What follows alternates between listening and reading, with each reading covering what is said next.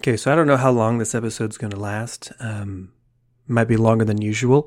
Uh, the nice thing about podcasts, of course, is that you could stop and hopefully your app will save the place. So be sure to listen to the whole thing, even if it's in a few chunks. If there's anything in the podcast that, that stands out to you, especially a reference or a Bible verse, the entire transcript for every episode is available on the website gospeltalker.substack.com. If you click through to a podcast episode, there'll be the entire transcript, including Bible references and perhaps any other references that I might make. So be sure to check that out if you're interested. In my last episode, I mentioned, uh, I said something that might have surprised you. Uh, I made the claim that everyone, Christian or otherwise, knows right from wrong. Now, if you're a Christian and you're used to hearing what the average pastor says, it might surprise you because you think, well, the world is full of evil people doing evil things. And on top of that, the Bible says all have sinned and our hearts are desperately wicked. So, how can I say that I think people know right from wrong? The Bible tells us that because we all descended from Adam, we inherited this thing called sin. We sin because we are sinners. But that doesn't mean people don't have a general understanding of what is good and what is evil. In fact, no matter how depraved a person gets, no matter how awful the things they do become, they know there's such a thing as right and wrong. Now, I'm not saying every person has a perfect understanding of right and wrong. Whatever idea they have of this uh, it's most likely been warped to a great extent. Our sinful culture works very hard trying to redefine right and wrong, especially in the area of sexuality. On top of that, because we are born sinners, our personal acceptance of what is right and wrong has been tainted. Most people neglect, ignore, or outright reject their sense of morality in the first place. But where did this understanding come from? How is it that people have an idea of right and wrong and then they end up doing wrong anyway? Let's see what the Bible has to say. I'm Adam Castellino, and this is the Gospel Talker Podcast.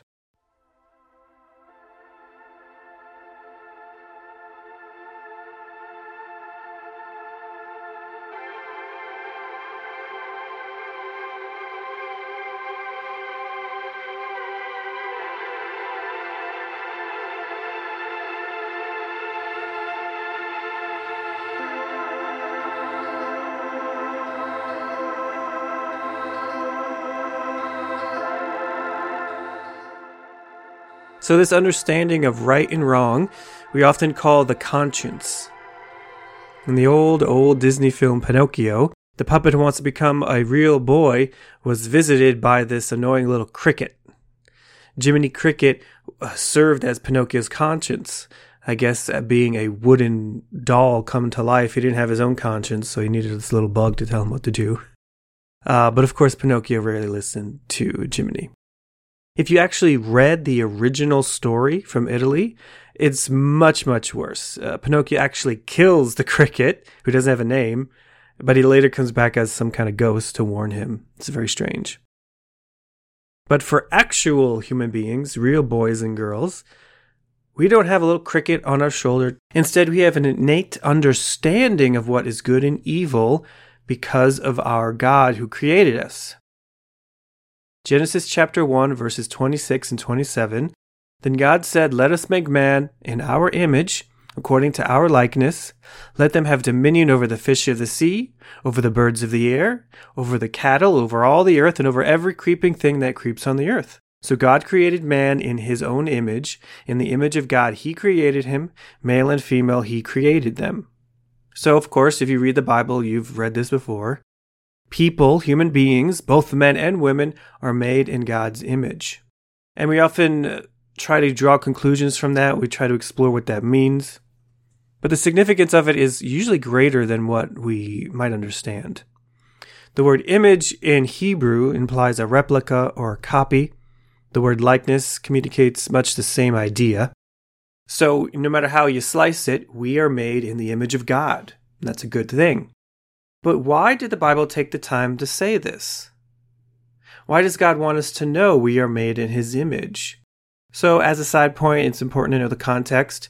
Moses wrote the book of Genesis when he was in the wilderness with Israel, and it was the first book of the five books, first five books of the Bible that we call the Pentateuch or the Torah.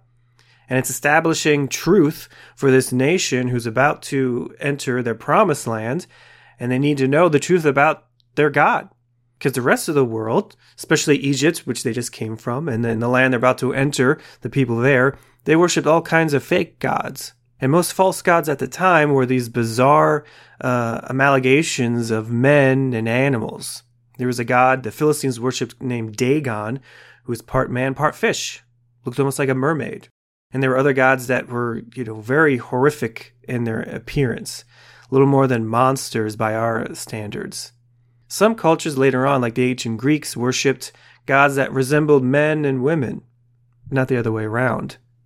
So it was important for God to teach Israel that the true God, the creator of heaven and earth, their God, was not one of these bizarre creatures that the rest of the world worshipped. God is nothing like these false gods who were cruel, uncaring, unpredictable. He was their father. We were made in his image. That tells us a little bit about God, but it tells us more about who we are.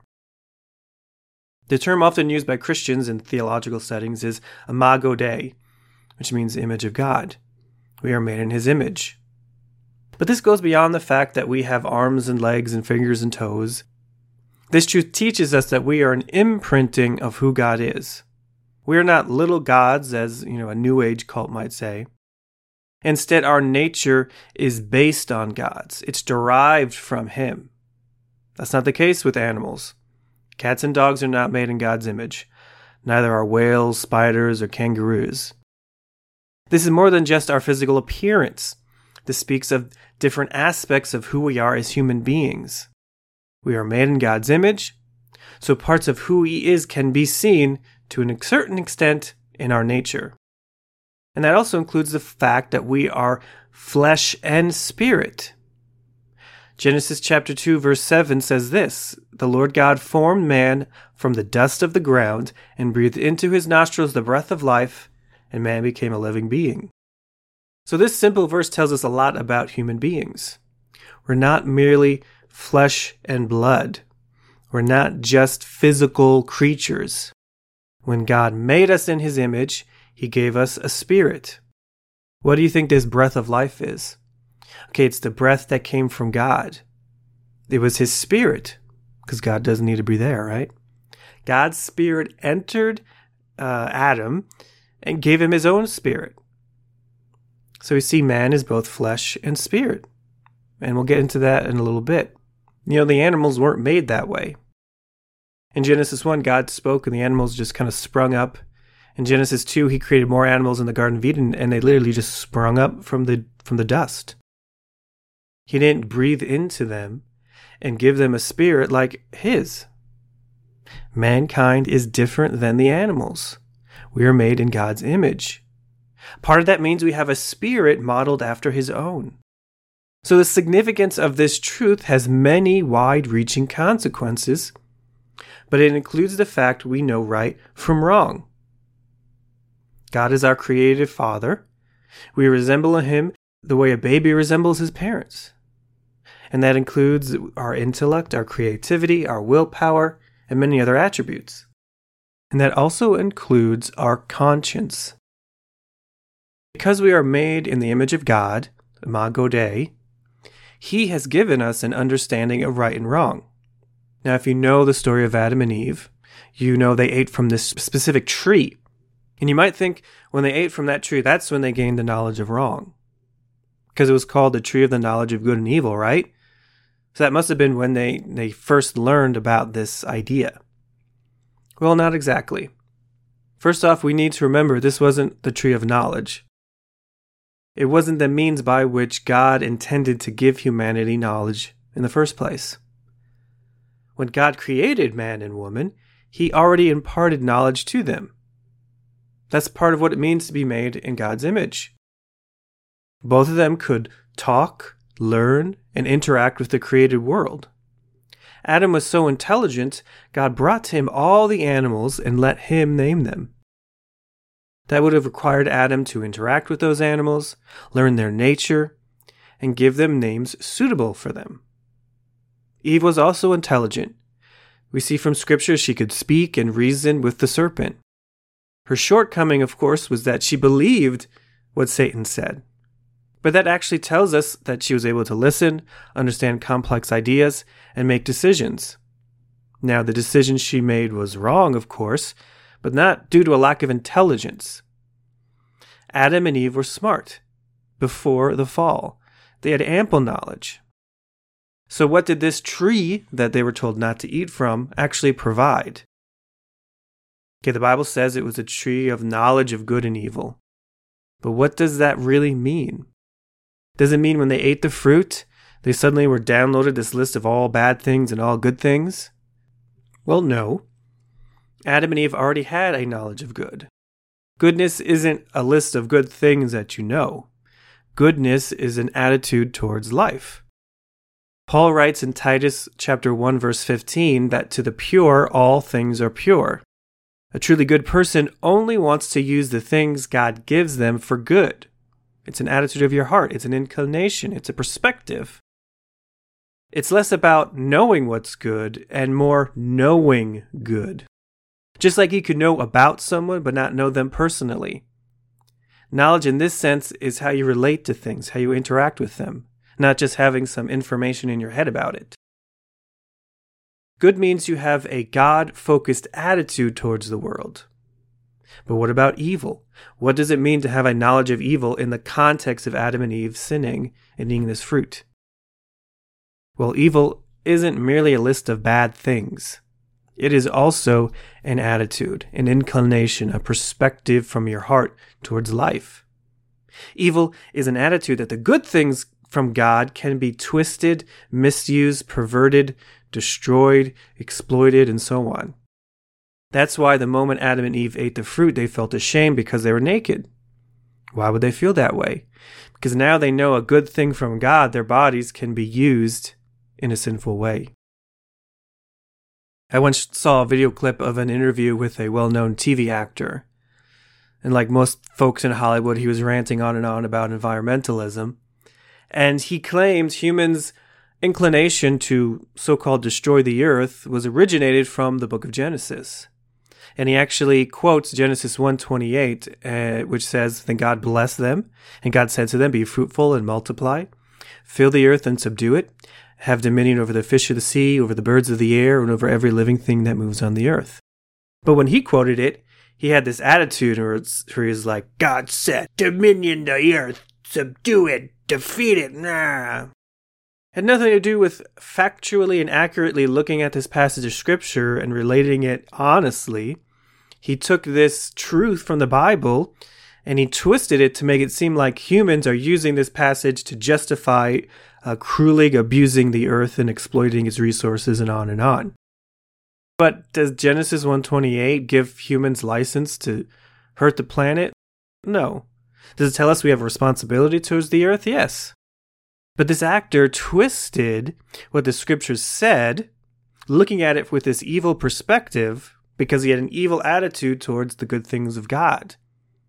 This is what we call evil. It's not simply a list of bad things, but it's an attitude, a perspective that is ultimately hostile to God and His Word. Just getting back to what Adam and Eve experienced, as I said, they felt ashamed because they saw their bodies and they were, you know, naked. Well, why was that a problem? Well, because before that, they had no concept that this, these bodies can be used for evil. But let's think about it a little more. Genesis chapter 2, uh, verses 23 and 24 is when God first brings the woman to Adam. Okay, and that text strongly implies that Adam and Eve were intimate on that day. Okay, that's when Moses writes, and the two shall become one flesh. All right, it's very unlikely that Adam and Eve would saw each other in the splendor and beauty of God's creation and not rightfully, in a pure way, as husband and wife, be intimate. And so from that day, from that moment they met and were in union, they had a good understanding of sex. But when they disobeyed God and ate from this fruit, They suddenly saw their bodies, which we had one just a second before were good and pure and wonderful. Now they had this attitude oh, these bodies can be used for evil.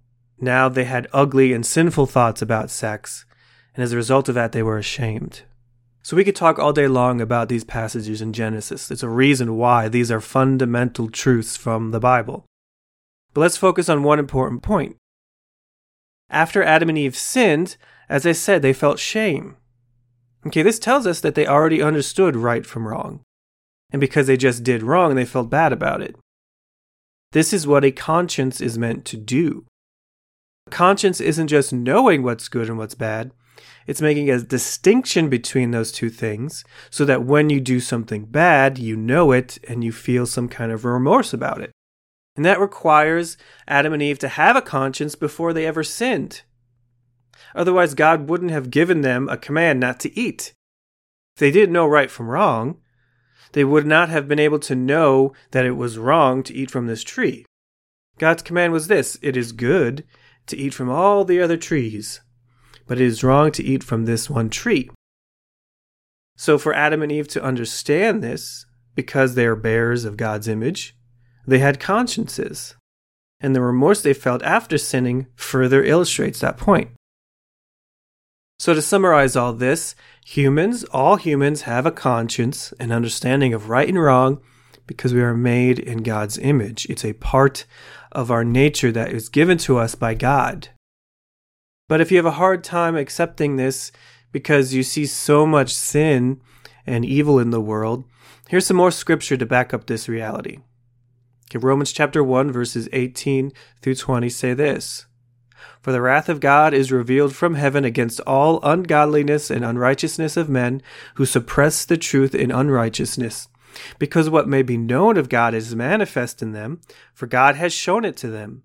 For since the creation of the world, his invisible attributes are clearly seen, being understood by the things that are made, even his eternal power and Godhead, so they are without excuse. All right, so Paul is saying in, in very illustrious and detailed words that all human beings know who God is because of the created universe. Notice he says, What may be known about God has been shown to us. Well, what, what are we talking about? What about God? That there is a God, that He created us, that He created this world, and that He has something to say about how we live our lives. Why else do you think fallen, sinful people fight so hard to promote ideas like evolution? Evolution can't be proven scientifically no matter what you were told in high school. People harp on ide- ideologies like that because they need a reason to dismiss the obvious that this amazing universe was created by God.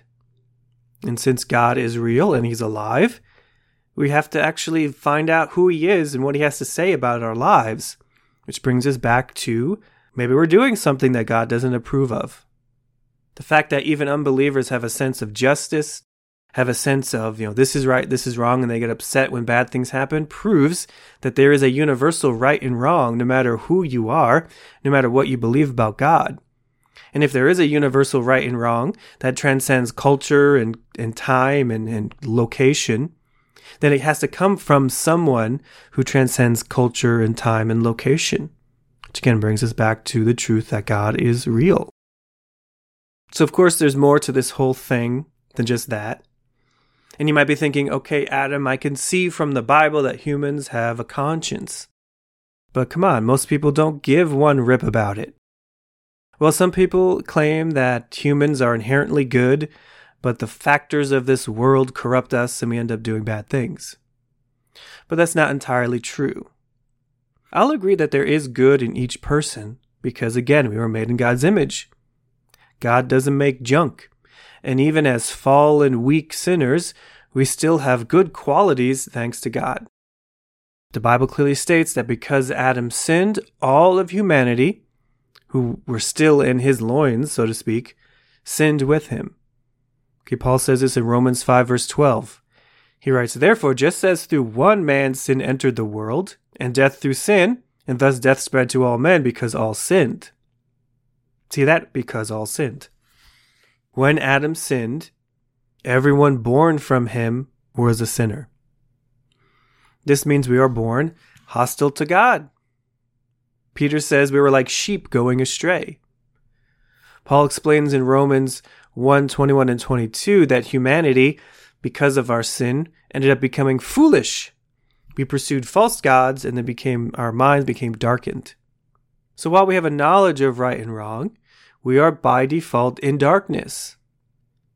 So even if we still have some good in us because of sin, we're corrupted. And our understanding of right and wrong has been corrupted as well. But the problem becomes even more complex given the reality of our sinful state. Even when most people try to do the right thing, they end up not doing it. Paul explains this in great detail in Romans 7, verses 18 and 19. For I know that in me, that is, in my flesh, nothing good dwells.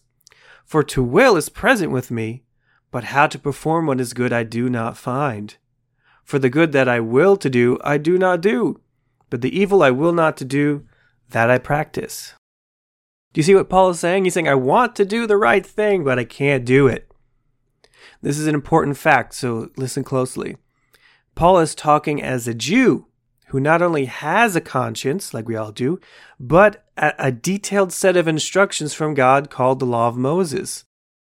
So it wasn't like him just trying to rely on his limited conscience to understand right and wrong. He had the scriptures telling him without any shadow of a doubt, this is right and this is wrong. But even under those circumstances, he failed to do the right thing again and again. Notice he says the will to do it is there. He wants to do it. He has this kind of intention of doing the right thing. But the ability to do the right thing is not there. Even when people try to do the right thing, they often fail. Do you know that willpower is a limited resource? Years ago, I read an article about how doctors are discovering that your willpower, your will to do something, has limits, just like your physical stamina. And I actually found the article, it's available on the show notes. You know, you could only go up and down a flight of steps so many times before you're exhausted. And at the end of the day, everyone needs to go to bed to recharge their body. And that is true of your willpower. You could decide that you'll quit smoking, for example, and you might be successful for a day, maybe two days, maybe a week. But if you're relying on your own willpower to do it, you will eventually run out of that willpower. And the temptation to smoke will just overcome you eventually. And that's why so many people renege on their diets. That's why they stop going to the gym after New Year's or even end relationships. And it's why nobody can keep doing good all the time. So, why is our willpower so weak? Because the flesh is weak. Willpower comes from your own natural strength. And because you're a fallen creature, cut off from God, you are lacking the actual power you need to do good, to overcome sinful temptation, to resist temptation, and instead do good things based on what God calls good. So, to sum up, the Bible tells us that everyone knows right from wrong, but this understanding has been darkened because we're disobedient to God. So, not everyone has a clear idea of what is actually right and wrong. And on top of that, when we try to do good, we often fail because we don't have the power to keep doing good all the time. So I didn't bring up this issue just to talk about the conscience of the average person. There's a lot more that we need to get into. If you are a believer in Jesus Christ as your Lord and Savior, there are some important biblical truths you need to know about yourself. You see, when someone turns to the Lord in faith, repents of their sins, and receives Jesus Christ as their Savior, as their God, they are fundamentally changed. Christianity is not merely a religion where we try to follow all the rules to earn favor from Jesus. The gospel is the good news that, even though you were dead in your sins, Jesus Christ took the punishment you deserved. So you can be totally forgiven of your sin and given eternal life from God. This is part of what we call grace, God's unmerited favor bestowed on us unworthy sinners all because of his great love for us. But what happens when someone is, as we call, saved? What actually changes Well, for that, we need to take a look once again at this verse from Genesis, chapter 2, verse 7. Remember, it says, The Lord God formed man from the dust of the ground and breathed into his nostrils the breath of life, and man became a living being. Now, this verse briefly describes the creation of the first human being. Although it's short, it tells us a lot. First off, we learn that our bodies are made from the dust of the ground. Why is that important? Well, tells us that our bodies are made from the stuff of this earth, the elements, so to speak. Why did God do this?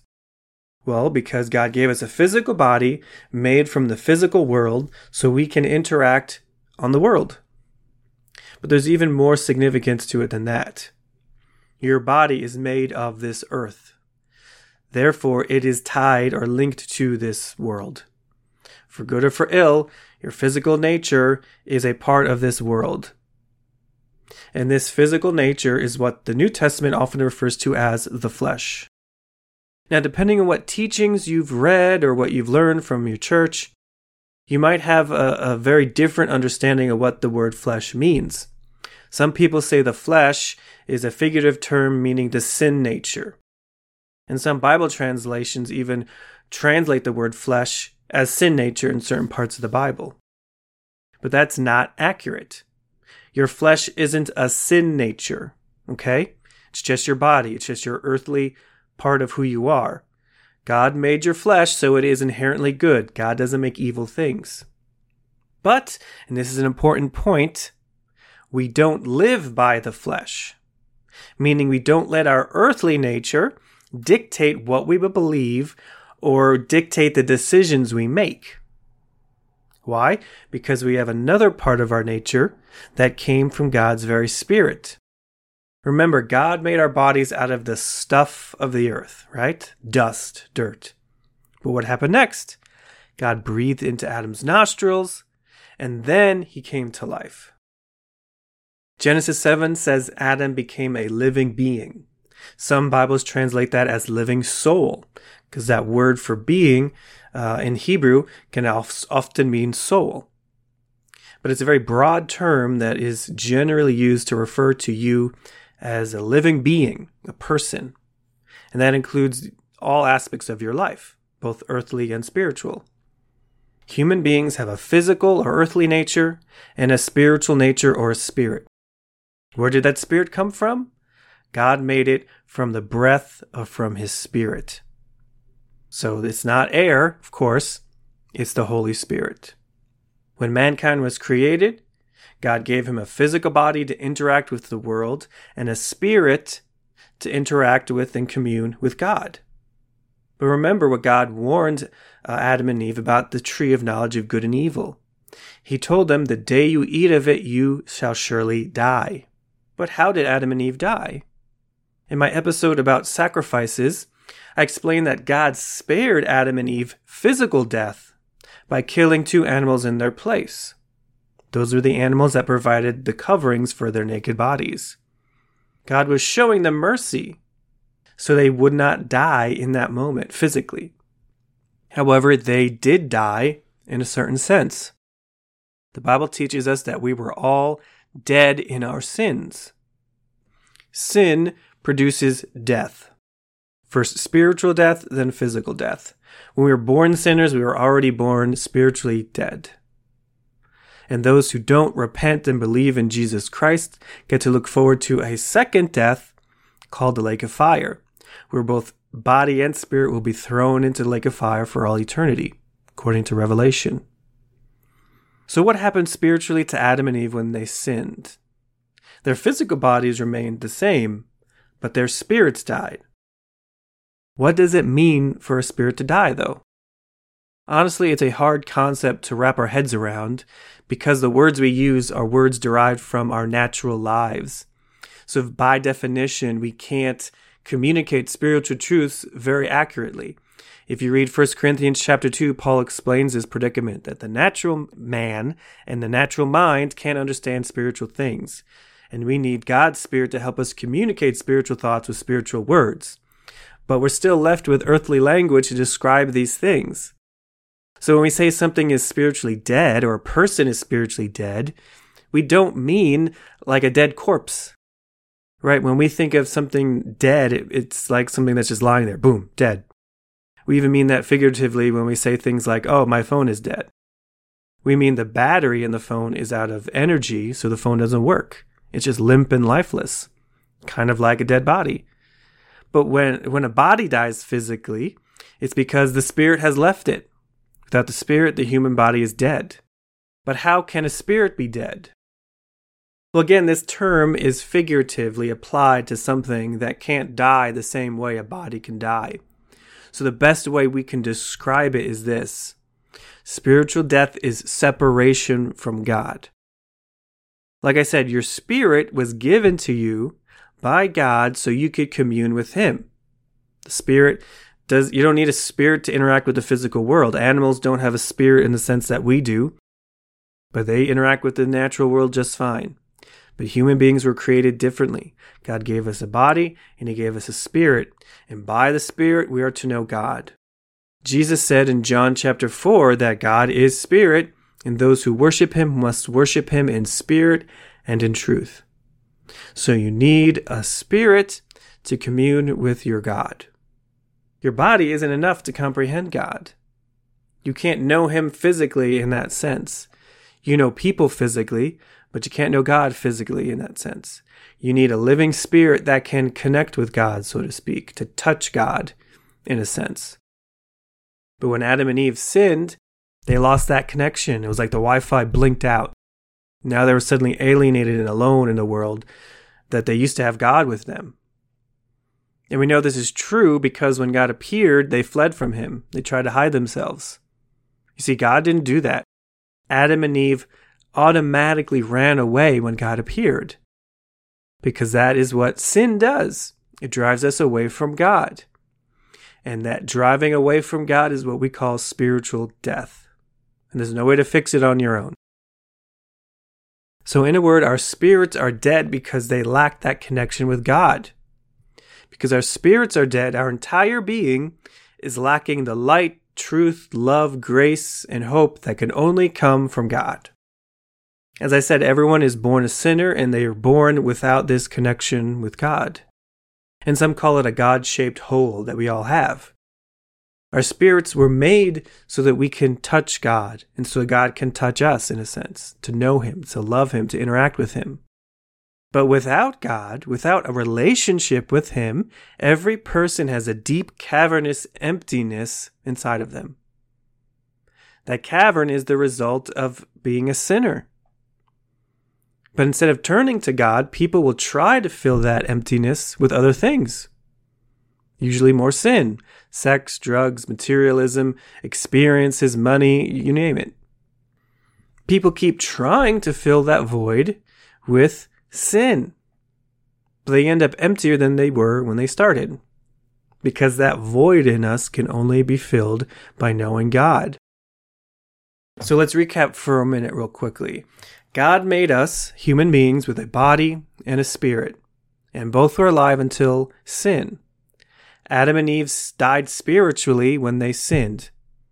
And spiritual death is not like physical death. Spiritual death is separation, alienation from God. Sin does this. As the Bible says, sin gives birth to death in all its forms. And because we're born spiritually dead, we're lacking the one thing that will make us whole a relationship with our Creator. And because uh, we don't have Him, we try to fill that need with other things. So we see sin drives us away from God. Because we don't have God, we try to satisfy us with more sin. It's like this endless spiral of death. Now, I know you may not like it, but because our forefather was Adam, and because he sinned, we all inherited this sinful condition. Just like you inherited your blue or brown eyes from your parents, you inherited sin from your great, great, great, great, great grandparent Adam. So, where does that leave us? Our spirits were dead, disconnected from the life they need that can only come from God. And so our bodies were now the thing that was in the driver's seat, so to speak, of our life. Our spirits lacked the divine power to lead us in righteousness, which means to resist sin and do good. And because our spirits didn't have the very thing that they needed. Our bodies, our human nature, was in charge. But your earthly power, intellect, skills, etc., are not enough to resist sin and do good. Like we said, willpower runs out. And on top of that, you were cursed. I mentioned this in my last episode. Being born a sinner means there is a law or principle at work within you. You know you have to do good, but because you're alienated from God, you cannot. Even if you try, your flesh lacks the power to do right. That's because this principle of sin is at work within you. You're spiritually dead, your flesh is weak and cursed, so you keep on sinning. So simply put, your body is not your sin nature. Sin nature is a term to describe this principle we've been going through discussing. As a fallen sinner, regardless of what you know about right or wrong, you are unable to do right all the time. You're spiritually dead, cut off from God, and you rely on your flesh to live and make it through the day. But your flesh is weak and cursed because it's of the earth, and the earth was cursed because of Adam, and you're unable to resist temptation most of the time. And on top of that, because you weren't born knowing God and you're ignorant of his ways, you had an inclination to do the opposite of what he said. This is what it means to be in spiritual darkness. We're alienated, hostile towards God. Most of the time, you didn't want to do good. And because sin is pleasurable for a short time, your flesh rarely even tried to resist it. So, this is a pretty bad state to be in. But that is the lot for every human being born of Adam. And it kind of gives you an understanding of why our world is in such a mess that it's in, right? So the question we have to ask is who is going to save us from this horrible, just terrible predicament? Enter Jesus Christ. Jesus' death and resurrection provided a means of salvation from this whole mess. As I explained in my last episode, Jesus took that curse that we're experiencing onto himself when he suffered on the cross. The Bible says he became sin. He bore our sins in his body. He suffered in our place, and he condemned sin in the flesh. All these terms mean Jesus took the punishment you and I deserved for our sins. And when he rose again on the third day, he showed us that the debt has been paid in full. And because he is alive today, we can be alive too, in every sense of the word. Jesus promised that he came to give life and life more abundantly. That means life in every area of who we are. So when someone believes in Jesus Christ, the Bible says they are born again. So what does that mean? Well, Ezekiel gives us some insight about this coming new birth in a prophecy made many years before Jesus came. A portion of it we're going to read is Ezekiel 36, verses 26 and 27. God promises, I will give you a new heart and put a new spirit within you. I will take the heart of stone out of your flesh and give you a heart of flesh. I will put my spirit within you and cause you to walk in my statutes, and you will keep my judgments to do them. So, when a person believes in Jesus Christ, something very special happens. Before we get into it, I want to look up another very fascinating moment in the Bible. In John chapter 20, Jesus is resurrected and he appears to the disciples in the upper room. In verse 22, he does this. And when he had said this, he breathed on them, and he said to them, Receive the Holy Spirit. Why did Jesus do that? What was so significant to that? Well, remember, when God first made human beings, he breathed into them, into Adam, and gave them their spirit. But then when we sinned, our spirits died, and now we're all born spiritually dead. So when Jesus rose from the dead and appeared to the first people who would be born again, he does the same thing. He breathes on them and he says, Receive the Holy Spirit. Isn't that amazing? It's like this book was written by the same person. God breathed onto us when we were first born, first created, and then He breathed on us again to mirror that moment, but not the physical birth, but this new birth where we now receive the Holy Spirit once again as a sign of our forgiveness of sins. And Ezekiel breaks it down into greater detail. He says God will put his spirit into us. That was Jesus doing that in John chapter 20. But a few more things happen. God promises to give us a new heart, a new spirit, and the Spirit of the Lord comes and dwells within us. So, like I said, let's start with that last part. Jesus breathed on the disciples and he said, Receive the Holy Spirit. Paul explains this in Ephesians chapter 1, verses 13 and 14. He writes, In him you also trusted, meaning Jesus, after you heard the word of truth, the gospel of your salvation, in whom also, having believed, you were sealed with the Holy Spirit of promise, who is the guarantee of our inheritance until the redemption of the purchased possession, that's us, to the praise of his glory. So, according to the promises of the New Testament, God's Spirit comes and dwells within us. Okay, it wasn't just for those people in the upper room. Paul says, You also were sealed by the Holy Spirit, and his coming and dwelling within us is a guarantee, a voucher, if you will, of our forgiven state. He's the one that comes and brings the assurance and the confidence that we are forgiven and we are now children of God. It's the Holy Spirit who brings the rest of this transformation in Ezekiel. He takes away our old dead spirit and gives us a brand new spirit. Ezekiel is referring to our dead human spirit that was cut off from God because of our sin. God has taken away our sins through Jesus, and now we can be restored to fellowship with Him.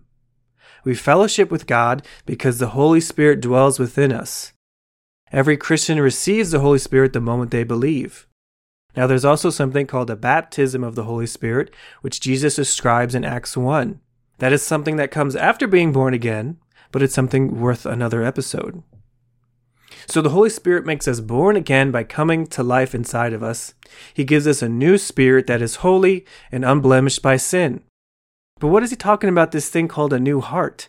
Is that also the spirit? Is that something else? What, what does he mean by that? And how does it relate to everything we've been talking about? All right, now it's time to talk about the human heart. Okay, pretty simple subject, right? Now, depending on what you've read in books and from pastors and teachers and how you view the Bible, you might have one of many different views on the heart. We know the heart is a figurative term used to describe an important aspect of our nature. The reason why we use the word heart is because the ancient Greeks thought the literal heart, which they called cardia, where we get the words like cardiology, they thought that was the center of our emotions, our thoughts, our will, etc. And so that is why we use that word to describe this non physical part of ourselves. Not the real heart, but something else. But what is it really? And what does it have to do with our discussion? As I've been emphasizing throughout this whole episode, uh, we know from the Bible human beings are both flesh and spirit. I think we've seen that established quite clearly in what we've read. But some people think we also have this third part of our nature that they refer to as the soul. Some people think that we're multiple fragments of nature mind, body, spirit, emotions, etc., etc. And some people break it down even further, you know, in different ways. But let's keep it simple. I think the more complicated we make it, the harder it is for us to understand what God is saying. Genesis chapter 2 verse 7 says humans have two sides of our nature, or two natures made into one. Our earthly nature and our spiritual nature. We are flesh and spirit. That is it. But what about this word for soul? Doesn't the Bible use this word as well? Well, as I explained earlier, the Hebrew word that is sometimes translated soul into English is a broad term that generally refers to your life, your existence. And so it can be interpreted as you as a person, your personality, just you as a being, not a specific part of you, right? So it's more of a holistic term to refer to you as a living person. In the New Testament, there are two words in the Greek that are often translated, one as spirit, one as soul. But both have very close uh, connection. Spirit is the word pneuma in the Greek, and it comes from a root that means breath or wind, much like the Hebrew word for spirit. The idea of spirit in the Greek refers to the life force that allows us to live. Without a spirit, the body is dead. The word soul is psuche, in the Greek, and it can also be translated as life or breath or the breath of life. So you see, the concepts are very similar. Both words, uh, spirit and soul in the New Testament, can be used interchangeably. Now, I'm not an expert in Hebrew or Greek. I did research, but you could do more research if you like. So you don't have to uh, buy my interpretation if you're skeptical. But from what we see in the scriptures, these words translated soul in both Hebrew and Greek tend to be used the same way. They generally refer to our life or existence as a person. And in some cases, they refer to specific aspects of our existence, perhaps our thoughts or emotions. Spirit, on the other hand, more often than not refers to the literal spirit that exists inside of us. Confused enough? Let me try to make it simple. Human beings are made of two parts body and soul, or flesh and spirit if you prefer those terms. When the Bible uses terms spirit and soul together, it's not suggesting the soul is a separate part of your nature. You're a body and a soul, that's it. So it's worth asking the question where do our thoughts and emotions and desires come from? They're not tangible, right? They're not physical. So we sometimes assume that, well, that's a spiritual part of our life. And the Bible does suggest your spirit has its own thoughts and desires in a sense. When you were a sinner cut off from God, the only thing your spirit desired was sin. Paul says in Ephesians that the devil was the spirit at work in the sons of disobedience. That doesn't mean every unbeliever is possessed by the devil or demons, but that our spirits were under the influence of Satan's lies. When we received Christ, he removed that dead spirit and gave us a new one. You might describe it as your dead spirit coming back to life. Both concepts are used in the Bible to describe the same thing, the new birth. Paul says our new man, our new spirits were created in Christ's image, based on Ephesians 4:24. Our spirits are holy, and they no longer desire sin. They are part of our nature that desires to please God. So where do, you know, sinful thoughts and desires and emotions come from? As we saw in Ezekiel, we have a spirit and we have a heart. Our new spirits do not desire sin anymore. But notice what the prophet said about the heart. He said, God doesn't give us a sinless heart, but a heart of flesh. What does that mean? Before we came to Christ, we had hearts of stone. That re- means we were stubborn and resistant to God. We didn't care what He had to say. We didn't believe in Him. But now in Christ, our hearts are tender, receptive to God's word. Our hearts want to listen and heed what God is teaching us from His Word by the Holy Spirit. He literally says that the Spirit is writing God's Word on our hearts. So, where are these hearts located? Well, God tells us. He literally says He removed this heart of stone from our flesh, meaning from our earthly nature. What we call the heart is actually part of our earthly nature, our bodies, our flesh. That's not too crazy to, to believe when you think about it. Thoughts and emotions come from our brains. They are fascinating electrochemical reactions that happen faster than the speed of light, as far as we can tell. Now, we often associate our brains or our mind with the clinical, emotionless reasoning of our functioning. But our brains do much more than that. The brain is where memories are stored, the brain processes information, the brain controls our motor functions, our voluntary and involuntary movements, the beating of our heart, our breathing, our digestive system. Everything is managed by the brain. And emotions come from the brain as well, even though we might describe them as something separate. Sometimes we feel something in the pit of our stomachs, right? Sometimes we feel a sensation that makes our skin tingle, right? Feelings both emotional and physical, might occur at different places in our bodies, but they all come from our brains. Simply put, what we call the heart is actually a function of our brain. Emotions and our so called emotionless thoughts, which don't really exist, even our logical thoughts have a lot of emotion connected to them, they all come from our brains. Now, I'm not saying human life is purely a mind over matter experience. I'm saying we are wrong when we think our brains are purely logical. They are the center of our emotions as well as our thoughts. And our brains are the part of our nature that first processes the gospel when it's preached to us.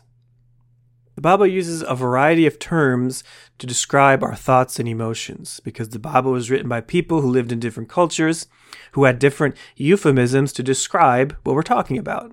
And that's fine. That's very colorful and very uh, helpful for us to understand. Commonly, the terms used uh, refer to our emotions and thoughts as things that we don't see, of course, because they're not a hand or a foot, they're internal. So sometimes the language used in the Bible refers to these parts of us as part of our inner being. And that's why people sometimes confuse the idea of the spirit with our thoughts and emotions. Because we don't see our thoughts and emotions, they're internal. That must mean it's part of our spirit, right? So our spirits can desire sin or be tempted and or no, it's the soul and the soul is separate from the spirit and the body and we have three, but that's not true. Our thoughts, emotions and desires for the most part come from our earthly heart and mind, which are both functions of the brain. What about our thoughts or desires, perhaps, that come from our spirit? Well, because our spirit is in union with the Lord and with the Holy Spirit, those thoughts are often realized as thoughts coming from the Holy Spirit. And that's often when the Bible talks about the Spirit overcoming the flesh. We, we think of that as the Holy Spirit, but it's the Holy Spirit who's at work within our spirits teaching us and working to overcome the flesh. Which is why most of the time our thoughts and desires are coming from our earthly nature rather than the spirit. So, what does this all mean for the Christian? Well, when you received Christ, you received a born again spirit. That spirit is a part of you that communes with God and is in union with the Holy Spirit. Your new spirit, as I said, doesn't desire sin. It's the part of you that has faith, that receives wisdom, insight, knowledge, and so forth. But God also gave you a new heart, one that is tender and receptive to God's word. This heart, collectively, we could call it your brain or your mind or your consciousness, etc., are all different terms that refer to the same part of you. But it also includes, of course, your conscience, that understanding of right and wrong. That's a part of your heart, your mind. Your spirit doesn't want to sin, but your heart, although it's now tender and receptive to God's word, it's still a part of your earthly flesh and it's not yet perfected. This is where many Christians stumble. They know they are forgiven, born again, brand new creatures in Christ, but they don't understand why they are still tempted to sin, why they still struggle with sin. It's because your body is not yet perfect. Your spirit is, and it's growing and maturing the way a tree matures and grows from a seed. But the Bible says there will come a day when Jesus calls his people home. Okay, all Christians, both dead and currently living, will be caught up in the clouds to meet the Lord. On that day, we will receive new bodies. Paul talks about this in 1 Corinthians 15. These bodies won't be earthly anymore. They will be just like Jesus' resurrected body. Paul says they will be heavenly, meaning they won't be made of the dust of this world, but of the stuff, so to speak, of heaven. So, what could that be? They will be physical bodies, yes, meaning that they'll be able to touch and interact with things, but they're going to be supernatural. Paul says they'll be spiritual. One way of looking at this is that these bodies will be made of the Word of God, which lasts forever. Now, if that seems like a foreign concept to you, remember what Peter says in 1 Peter chapter 123. You have been born again, not of corruptible seed, but incorruptible, through the word of God which lives and abides forever. So our born again spirits that we receive when we believe in Jesus were made by the word of God. Literally, the word of God was like a seed that was planted within us that produced this new life. So our new spirits, in a sense, are made of God's word. So our new bodies will be made of God's word, which is why they'll live forever, because the word of God is the only thing that'll endure forever. So those new bodies, which we are looking forward to, will not be made of this earth. So they will not contain hearts and minds that can be tempted to sin. We won't be able to suffer pain or sickness. We won't experience things like fear or shame. In a word, we will be totally sinless. So why not now? Why don't we have those bodies the instant we are saved? Well, because God has determined that promise to come at an appointed time and it hasn't happened yet. In the meantime, we are undergoing a process called sanctification, what we also call maturing in our faith. You see, our hearts are also utilizing faith. The process of growing as a Christian is taking what God puts in our spirits and bringing it outward to our outer lives. There's even a parable where Jesus talks about this that the kingdom of God is like a merchant who goes into his storehouses and brings out treasures both old and new. So God is storing within us this treasure of wisdom and truth and grace spiritually, and a part of maturing in Christ is bringing that treasure outward into our outer lives. God changes us from the inside out. Our spirits are growing in knowledge, faith, hope, love, and so on. The result of that is that our outer person our outer bodies are being changed by that growth. But how does this happen? It happens by our hearts and minds being renewed by God. So here's something interesting. When we're first saved, we don't get a literal new brain. It's not like the Lord performs brain surgery and we have a whole new brain. Instead, God does something that could only be considered a miracle. He transforms the way our brains work is really amazing when you think about it. Before we believed in Jesus, we were one kind of person, but afterwards, we are totally different. It's just like Scrooge at the end of the story. We are brand new people. We think differently. We see the world differently. Our actions are different and continue to change. Well, how is this possible? Because God has not only given us new spirits, but He has effected a profound change on our brains what we call the heart and the mind. So I know this is a lot to process, especially if this is the first time you're hearing these kinds of ideas. So let me try to break it down in a way that kind of demystified. Okay, as the Bible says, you are flesh and you are spirit. The part of you we call the heart and mind is a part of your flesh, your earthly nature. When you are saved, you receive a new spirit and a new heart. Your human heart or mind is changed. You have a new perspective on life. You now know and believe in God. As you grow in your relationship with Christ, your heart continues to change. It is renewed by God's truth each day as you read His Word and you fellowship with Him. God's Spirit continues to pour new life and grace into your spirit, and that grace transforms your outer heart or mind. As your heart grows in grace, you continue to think and live differently. This is a process of spiritual maturation we call sanctification. And the result of that, of course, is that you continue to resist sins, have greater strength and victory over temptation, and continue to do more good for God, which is what we call the fruit, the fruit of the Spirit. I started this podcast talking about how every human being has an understanding of right and wrong. That conscience is a function, you could say, of our hearts and minds. We know right and wrong intellectually speaking, but when we do wrong, our hearts feel bad. We call that feeling guilty or being ashamed. John in 1 John calls it our hearts condemning us. Now, when someone turns to Christ, their conscience doesn't just go away, but for the first time ever, our consciences can be at peace because we know the wrongs we have done have been totally forgiven. See, the people of this world work very hard at turning down their consciences, right? Like volume. Why is that? Because they continue to struggle to do good and they are intent on doing evil. So even when they try to do good, they fail, but most of the time they want to do bad. And their conscience is still there telling them, hey, right from wrong. So they try to just ignore it, dismiss it, redefine it so they can feel better about themselves.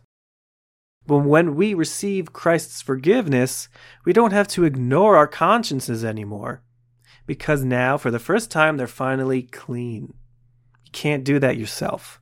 No amount of good works can appease your conscience, and no amount of sacrifices in the Old Testament can make their consciences clean, according to Hebrews chapter 9. In fact, the New Testament talks about our conscience very often. And Paul writes in 1 Timothy 1 5 that one of the goals of his ministry was to have a good conscience. Meaning, when we turn to Christ, we no longer feel ashamed or that we're in trouble for the wrongs we've done. God has taken away the guilt and the shame. We have a clean conscience before Him. But what happens, though, when we sin after coming to Christ? Do I have time to get into that in this episode? Well, it's a podcast, so I can have as much time as I want. But let me see if I could explore this a bit more before we wrap up. Um, and again, you could pick this up later if you want. If you can't listen to this whole thing, uh, just pause it if you like. So be sure to finish this episode if you're curious at all about how consciences work as a Christian. And as I said, all this is going to be in the show notes on the website. So Christians don't lose their conscience when they turn to Christ. In fact, you can say that our consciences are actually functioning properly for the very first time. And with the knowledge that God imparts to us, they are being strengthened and, and refined. Thanks to the renewing work of the Holy Spirit, who is teaching us God's Word, we have a much clearer understanding of right and wrong. The Bible's truth is being written on our hearts by His Spirit. So we, of all the people of the world, know best what is good and what is evil. Of course, that means when we do sin, we feel bad about it. That's normal. If we believe what the Bible says about right and wrong, we should feel upset when we break it. When a Christian sins, they should feel a sense of wrong inside themselves. And that might be different for each person. I've heard people say they felt an emptiness or a sense of uncleanness, maybe sorrow or something like that.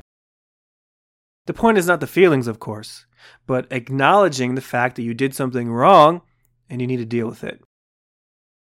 It is the Holy Spirit who has given us this sharpened, refined conscience so that when we sin, we can respond biblically. Now, this might put a bee in some of your bonnets, but the, when people say the Holy Spirit convicted them of sin, that's actually not accurate. That's not the job of the Holy Spirit in the life of a believer. Jesus said in John that the Holy Spirit will convict the world of sin, righteousness, and judgment, but not the believer. See, unbelievers who are ignoring their consciences need the Holy Spirit to kind of slap them into common sense and impresses upon them the need of uh, the repentance, of forgiveness. But once you are a believer, the Holy Spirit is in a process of affirming your sonship. He's called the spirit of sonship. He cries out in our spirit, Abba, Father. He's the one that reminds us and firmly roots us in the fact that we have been reconciled to the Father and we're no longer children of wrath. He's renewing our minds by the Word of God. A part of that process is Him refining our consciences so they are keenly aware of right and wrong. So it's not the Holy Spirit who is slapping you around as a Christian saying, that's wrong, that's wrong, you, you should feel bad about it. No, he's the one instructing you on what's right and wrong through the teaching of the word, through your Bible study, through the preaching of a pastor. And that when you sin, it's your conscience that kind of alerts you like an alarm clock saying, you've done this and this is wrong. Now that your conscience is kind of flaring up like that, you need to decide what to do. And how you respond is critically important. When we sin, we do not run away from God as Adam and Eve did nor should we dismiss the sin or make excuses to try to sweep it under the rug. We are in a covenant of grace, meaning we don't have to hide our sin. We don't have to feel scared. We don't have to feel crushed. Instead, we acknowledge that we did wrong before the Lord and confess that we are forgiven. So, what do I mean by that? Well, one of the most important verses about forgiveness is 1 John 1 9. Memorize it if you haven't already. It says, If we confess our sins, he is faithful and just to forgive our sins and cleanse us from all unrighteousness. So we have this wrong understanding of confession. Uh, we think confession involves simply admitting to God we sinned. Well, that's not the full picture of it. I think we got that idea of confession thanks to the Catholics who have the confessional where they have to tell a priest all the wrong things they've done. But that's not what the Bible says. Yes, when we repent, we admit to God we did something wrong. But confessing, that word in the Greek is homologeo, which means to speak the same thing. What the heck does that mean? It means we speak the same thing God is speaking about our sin. Yes, we admit that what we did was wrong, but because of Jesus, those sins have been forgiven. So this is important. Eternally speaking, when you first come to Christ, all your sins, past, present, and future, have been forgiven. So when a Christian sins, they're not suddenly out of the grace of God. It's not like they're just done. They're no longer Christians because they're totally forgiven forever. You won't go to hell if you believe in Jesus Christ just because you stumbled. Because that would mean your sin, whatever it was, is somehow greater than the death of Jesus Christ on the cross. But what it does mean is that your conscience is now bruised. When you do something wrong and you're aware of it, you should feel upset about it and you are naturally carrying around a sense of shame because of what you did. That knowledge of evil, as we saw with Adam and Eve, will disrupt your enjoyment of God. It's your heart that is condemning you. And while you're carrying around this sense of wrong, you won't be able to gladly pray, worship, study the Bible, and so forth because of this knowledge that you sinned. See, God isn't holding the sin against you. Jesus took away your sin. But your heart is bothered, and that you need to deal with. Okay, all of this is by God's design. This is you functioning normally. Because He does not want us to ignore the sin in our lives. We are called to rule and reign with Christ in His future kingdom. And part of this is our training in righteousness, so we'll be wise and holy citizens of that kingdom. So when we sin, we turn to God, acknowledge the sin, and thank Him for His forgiveness. That is when the Holy Spirit steps in and brings this assurance of forgiveness and cleanses us from the shame we're feeling. All right, how do I wrap up an episode like this? Let me try to summarize everything I've gone over. All human beings have a conscience. It's part of their earthly hearts and minds because we were made in the image of God. But all of us, because we were born sinners, have ignored or dismissed our conscience. People are both flesh and spirit, according to Genesis 2 7. And all of us before Christ were spiritually dead, meaning we were separated from God. Because of this, our fleshly understanding was corrupted. We can't do good, nor do we usually want to do good. But when someone receives Jesus, they receive a new living spirit we are restored to fellowship with God, and our earthly hearts, which are our minds, our brains, are changed to be receptive to God's truth. This is all part of becoming born again. As Christians, our spirits are alive, and by the ongoing work of the Holy Spirit, the grace He imparts to our spirits is transferred to our earthly heart, which means our hearts are renewed by God's Word, and our bodies, our lives behave differently. We still have a conscience, but it is restored with the knowledge of God's Word. And when a Christian sins, their conscience alerts them. And that is meant to drive them to Christ to reaffirm they are forgiven.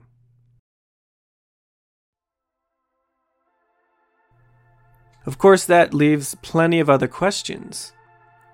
What if you're doing something you don't realize is sin?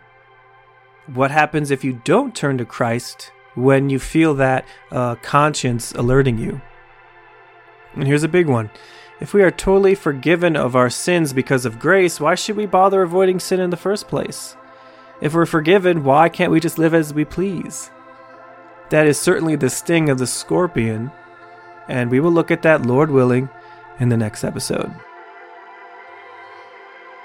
This is the Gospel Talker podcast with your host, Adam Castellino. If you've enjoyed these episodes, please feel free to share this with everyone you know. And you can also rate the show if you're on Spotify or Apple Podcasts.